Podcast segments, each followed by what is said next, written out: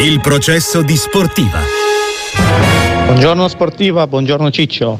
Volevo chiedere una domanda, io sono milanista, ma se adesso col decreto crescita che non c'è più appunto i rinnovi di contratti di Magnan, Hernandez e Leao sono in pericolo, chi è al loro posto? Mm, De Gregorio, Spinazzola, Zaccagni, che ne pensate? Grazie, arrivederci. Buongiorno sportiva, volevo capire dai vostri ospiti come mai eh, c'è questa differenza fra il Milan eh, di Coppa Italia e il Milan di campionato, cioè sta solo negli interpreti o è la manovra più fluida anche per altri motivi? Perché Pioli non riesce a capire questo? Grazie, Marvin da Milano.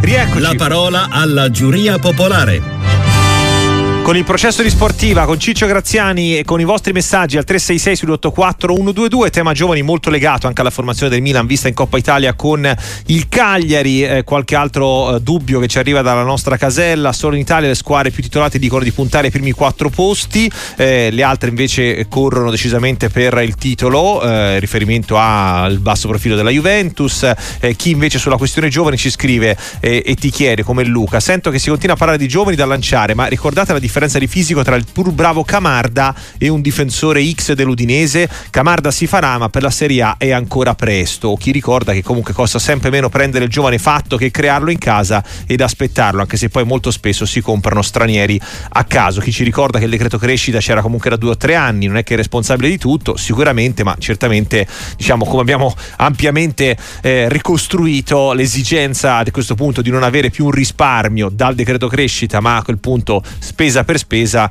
si va su delle risorse proprie o quantomeno su dei giocatori già presenti sul territorio. Ciccio, che ti sei fatto della differenza sul Milan che ti chiedeva l'ascoltatore? Ah, ma la differenza è di una partita. Allora io faccio quella differenza tra la partita Milan-Cagliari e la partita Milan-Paris Saint-Germain. Non c'erano giovani. Abbiamo visto un Milan in casa straordinario, strepitoso, ma, ma l'abbiamo visto anche in tempi non sospetti. Il giovane va attenzionato e bisogna dargli il, il tempo e il modo di crescere bene. Il Milan in questa, in questa fase di emergenza si sono accorti che ci sono tanti ragazzi bravi nel settore giovanile che piano piano verranno attenzionati anche per una crescita della squadra nel, in, in, un prossimo futuro. Non sappiamo ancora chi e come. Per esempio, tempo fa avevano Colombo, Colombo l'hanno cominciato a, a mandare a giocare a destra e a sinistra adesso non so se avrà il tempo e modo per poter rientrare, che ne, che ne, so, magari anche il prossimo anno al Milan oppure se il Milan lo cederà. Eh, guardate che noi non più tardi di un anno fa con l'Under 19 italiana siamo arrivati secondi sì. a una finale di Coppa del Mondo e, la, e, e, e siamo arrivati a vincere l'Europeo con, con l'Under 20. Questo cosa significa? Significa che a livello europeo, a livello internazionale, noi siamo una, una, una, una ottima eh, raccolta di giocatori bravi, altrimenti non arrivi a quei, a quei livelli. Poi la possibilità di dargli spazio è, è, è più difficile. Il passaggio qui eh, trova degli intoppi, perché poi il Milan, se tu vedi, ha una, ha una rosa molto ampia, come giusto che sia, ma di giocatori fatti, eh, pochi ragazzi che provengono dal settore giovanile sono dentro quella rosa, ci arriveranno No, infatti poi c'è giustamente una distinzione esatto tra i giocatori che uno ha ah. del proprio vivaio e quelli che comunque ha preso mettiamo anche da tra virgolette vivai altrui comunque esempio Ciaga Traoré eh, il Milan ce lo ha da un esatto. anno perché veniva dal Parma o lo stesso Jimenez molto esatto. citato è di proprietà del Real Madrid e tieni conto, tieni conto anche Andrea che tante primavere giocano addirittura sotto età quindi una, per, proprio per dare più forza a quel campionato giocano addirittura con un'età più bassa e quindi fanno più fatica poi magari anche fisicamente, caratterialmente ad essere pronti per la prima squadra. Poi ci sono delle eccezioni. Guarda la Juventus l'anno scorso in un momento di grande difficoltà quando ha trovato tutti quei ragazzi, Sciole, Barichecea, eh, Iling Junior, Miretti, Fagioli e molto probabilmente hanno creduto in quel, in quel progetto e, e poi strada facendo hanno, sono ritrovati il tesoretto. Ciccio, veniamo alle prime squadre, alla Roma in particolare, l'ultima che abbiamo visto all'opera ieri sera con la Cremonese. Salutiamo con piacere chi conosce molto bene il calcio della capitale, eh, tra poco lo ritroviamo, il nostro ospite. Intanto ti chiedo allora eh, l'attrattiva del derby nei quarti era un obiettivo troppo grande, ecco perché la Roma se lo, se lo facesse sfuggire anche pur essendo andata in svantaggio con la Cremonese e anche arrivando in piena emergenza alla partita di ieri sera.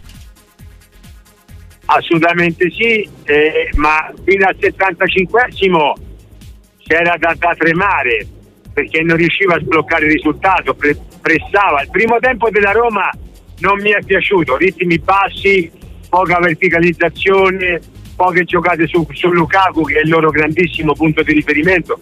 Poi anche i cambi di Mourinho hanno portato una forza tecnica maggiore nella metacampo avversaria. Poi è chiaro che c'è stato anche il comportamento della Cremonese che ha cominciato a pensare di difendere quell'1-0 e lì forse, forse si, è un po', si è un po' penalizzato uh, un po' la Cremonese, però è chiaro che la Roma a quel punto aveva fatto saltare tutti gli schemi, non c'era più uno schema tattico in campo, tutti all'arrembaggio e, e poi con i singoli e con un pizzico di, di fortuna è riuscita a riequilibrare, a riequilibrare i risultati e poi addirittura ad andare a vincere nei tempi regolamentari. E uh-huh. sarebbe stata una catastrofe sportiva ieri sera se la Roma non, non fosse passata in quel, in quel, turno, anche perché poi la prospettiva della Lazio è una prospettiva perché per Roma è straordinariamente bella e meravigliosa, la sua cittadina eh, racchiude tante, tante cose stupende da una parte e dall'altra, quindi alla fine ce l'ha fatta, quello che conta è il risultato, però Ci, devo, sì, sì. Dire, devo dire che la Cremonese merita un grande applauso giocato veramente molto bene la Cremonese. Ciccio, sentiamo che ne pensa anche Lionello Manfredonia, che a sua volta il calcio di, di Roma e Razio lo conosce molto bene. Ben trovato e grazie per essere con noi. Buongiorno. Buongiorno a tutti, ciao Ciccio. Eh, obiettivo quarti di ciao, finale Lionello. raggiunto per la Roma, per la Lazio e soprattutto Roma più forte dell'emergenza ieri, Lionello? Ma sicuramente la Roma ieri ha giocato col cuore perché la Cremonese ha fatto un'ottima gara però insomma alla fine sicuramente diciamo, forse la vittoria è meritata perché nel secondo tempo la Roma si è attaccato molto rischiando anche tanto comunque eh sì, decisamente e sdoganando un assetto Manfredonia, tra l'altro a trazione anteriore, eh, non si vedeva da un po' di tempo con tutti gli attaccanti o quasi in contemporanea. Beh, ma tre attaccanti è giusto metterli nel momento in cui eh, le cose non vanno bene. Eh, Mu ha rischiato, ha fatto bene, e quindi sicuramente Di Bala ha dato quella, quella, fantasia in più di quella creatività che serve per, per Lukaku insomma, per, le, per, per, le altre punte.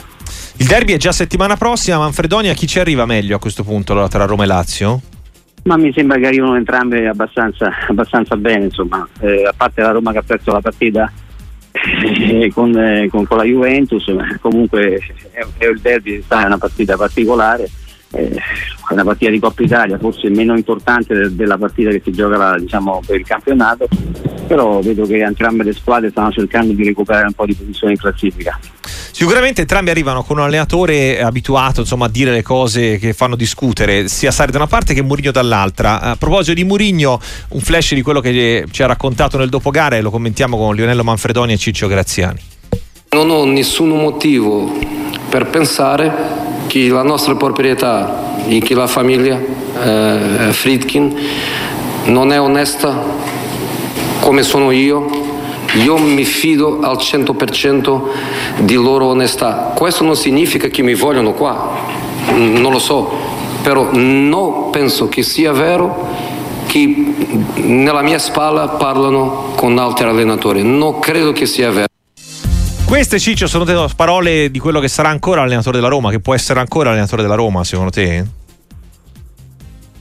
A lui è convinto, lui ha già lanciato dei grandi messaggi alla società, lui vuole rimanere, vuole portare avanti il progetto, eh, però la società è una società che non si fa sentire, non la conosciamo, non parlano, non danno indizi, non lo so cosa stanno facendo, ma la proprietà sa una cosa che, che è inconfutabile. Murigno porta allo stadio olimpico 25.000 persone da solo. Senza Murigno, molto probabilmente questo grande capitale la Roma potrebbe perderlo. Poi, no, mm, poi oltretutto, voglio dire, parliamo di Murigno, un allenatore che ha vinto tantissimo, uno dei più titolati al mondo Quindi prima di, dare, prima di lasciarsi con un tecnico così devi valutare tutti i pro e i contro e staremo a vedere quello che succede. Però anche per Mourinho conteranno naturalmente i risultati di quest'anno. Ad oggi la classifica non rispecchia il valore della squadra, poi siamo a metà stagione, vedremo nella prossima metà quello che succede, ma anche lui per quanto abbia vinto, per quanto sia bravo, è legato purtroppo esclusivamente ai risultati della squadra. Quanto può durare questo stallo, Manfredonia? Ma quanto può durare? Secondo me loro devono cercare in tutte le maniere per far sì che Mourinho resti a Roma. Insomma, Mourinho, la, la Roma fa ogni, ogni, ogni, domenica fa 70.000 persone e vanno spesso per, per Mourinho ma anche per, per, la squadra. La Roma, a parte Di Bala e Lukaku, che sono due campionissimi, non mi sembra che, che ce ne siano altri. Quindi la Roma mi sembra una squadra abbastanza diciamo, normale, diciamo, normale tra virgolette, che può arrivare diciamo, nelle prime 4, nelle prime 5, nelle prime 6, ma non mi sembra insomma, che sia una squadra fortissima. Mancano determinati giocatori, quindi Mourinho sta facendo un, un, un, grande, grande, un grande progetto sicuramente. Oltretutto è uno che lancia tanti giovani, cioè con Mourinho la Roma ha lanciato tantissimi giovani, cosa che altre società non fanno e quindi secondo me Mourinho oltre ad essere un grande comunicatore è anche un grandissimo allenatore.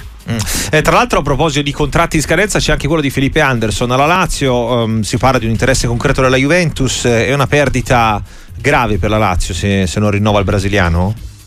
Ma eh, il brasiliano ultimamente sta giocando, non sta giocando bene, eh, fa la, spesso fa la differenza ma spesso è abbastanza discontinuo. Eh, bisogna trovare delle alternative valide sul mercato e chiaramente credo che i dirigenti della Lazio cerchino delle alternative valide, soprattutto giovani, che magari possano, possano lanciarsi in una piazza importante come la Lazio. Ciccio? Se perdi Felipe Hernandez, Anderson, eh, sì. Felipe Anderson, scusa, Anderson, e trovi Indoie hai fatto un capolavoro. Dipende da come vuole operare la Lazio. Ultimamente, come diceva Lionello, le, le prestazioni di Felipe Anderson non sono delle migliori a volte si intestardisce, vuole, vuole giocare da solo, gioca eh, a testa bassa, è un ottimo calciatore, ma la Lazio, alla Lazio non sono stupidi, Cap- pro, eh, valuteranno i pro e i contro. E quindi se dovesse andare via se ne fanno ragione troveranno qualcun altro che lo sostituirà. Eh, poi bisogna vedere anche quelle che sono le richieste economiche, la tipologia del contratto oggi le società non si fanno trovare impreparate, se perdono un giocatore è perché alla fine quel giocatore non gli interessa, lo stesso discorso si potrebbe fare per il Napoli, il Napoli sa che perde Zelischi, ma nessuno si sta strappando i capelli, voglio dire no, sono situazioni che stanno diventando normali nel nostro calcio oggi. Sì, decisamente, insomma, con i contratti in scadenza e tra l'altro con un'operazione che la Lazio infatti in entrata aveva fatto ad esempio su Camada eh, che va ancora aspettato Manfredonia. Ma è uno straniero, è normale che lo straniero, per, mi ricordo i tempi nostri, Platini, per, per, per ambientarsi aveva messo 7-8 mesi, quindi bisogna dare chiaramente che Amata non è, non, è, non è Platini, però insomma, per qualsiasi straniero, ma anche per qualsiasi giocatore che cambia città, da Roma va a giocare a Torino, oppure da Torino va a giocare so, a Caranzaro, ha bisogno di un periodo di ambientamento e quindi bisogna dargli il tempo per ambientarsi. Io so, ho visto De Cateler che nel Milan non la prendeva mai, adesso nel, nel, nell'Atalanta fa la differenza. È stato bravo Cazzerini a dargli il ruolo giusto, magari in Milan ci ha creduto poco. Mm. Che comunque è ancora di proprietà, quindi. È... Lionello! Ciccio. Eh, sì. Allora, questa di De Catelere me la, io me la, me la voglio giocare perché eh, in Italia la prima partita bella che gli vedo fare è quella di ieri sera. Ieri sera è stato bravissimo. Allora, so, però, è un anno e mezzo e, no, e, non sappiamo ancora Lionello se questo è carne o pesce, non è una partita che mi può dire ecco è, è uscito fuori da Cateler. Devo aspettare un paio di mesi, se continua a giocare così e entra così prepotentemente dentro il gioco dell'Atalanta vuol dire che l'Atalanta ha vinto la scommessa, ma ad oggi, nonostante quella prestazione straordinaria che ha fatto ieri, per me il teatro piange ancora per De Caterere. Ma io diciamo così che sono circa eh, un mese e mezzo, due che vedo questo ragazzo che ha fatto dei grandi miglioramenti in un ruolo che magari al Milan non gli hanno trovato e quindi bisogna, anche, bisogna anche valutare queste cose credo. Io non penso che, che Maldini abbia speso so, 30 milioni di euro per, per un ragazzo che se non era all'altezza, credo. No? Non, una, un abbaglio simile non penso che lo abbia fatto perché, perché Maldini ha portato al Milan dei giocatori importantissimi e credo che ci abbia azzeccato anche con De Catelera. Lionello Manfredonia, grazie per essere stato con noi. A presto e buona giornata. Grazie a voi, ciao Ciccio, ciao, grazie. Il processo di sportiva. Ciccio ti saluto solo con una battuta sul Napoli, visto che citavi l'affare Zielinski, eh, però è la squadra più attesa in questo mercato di gennaio perché lo ha detto il suo presidente. Maxi budget, rimedieremo agli errori, intanto ha preso Mazzocchi, lavora sodo su Samarzic, cerca anche un difensore, si è inserito su Dragusin, servivano tutti questi correttivi al Napoli? Andrea mm. è, stato, è andato via Zanoli che non giocava, arriva Mazzocchi, Mazzocchi che non è un rinforzo perché non giocherà. Perché Gioca c'è Di Lorenzo, Lorenzo. esatto. è un'alternativa, nel caso in cui si ferma Di Lorenzo c'è Mazzocchi, è più bravo di Zanoli? Penso di sì perché alla Sanitana questo giocava, Zanoli no, però alla fine non è un rinforzo. Samardic, Samardic può essere un rinforzo se gioca, al posto di chi? Di Zelinski perché le caratteristiche sono quelle di Zielinski. Eh, se lo prendono subito almeno al, eh, esatto, almeno a gennaio perché Anghissà in Coppa d'Africa. Eh, allora che fa? Gioca al posto di Anghissà, non può giocare al posto di Anghissà perché ha caratteristiche diverse Samartic. Per dire, eh, se arriva Dragusin, sì, allora ecco che Dragusin va a fare il centrale a fianco a Rachmani, sicuro, non giocherà più né Juan Jesus né Nathan e lì rimediano a un errore eh, poi io voglio vedere questi acquisti perché gli acquisti sono mirati di giocatori che entrano prepotentemente a far parte dell'assetto della squadra che va in campo è un conto. Ma se mi dici Mazzocchi è un rinforzo? Per me no perché non gioca Mazzocchi gioca Di Lorenzo. Chiarissimo, sì sì, è vero, vero, sicuramente Di Lorenzo ha tutte le statistiche che lo rendono l'immancabile e instancabile del Napoli. Ciccio è stato un piacere, un saluto e a presto. Ciao Andrea, un abbraccio a tutti, ciao.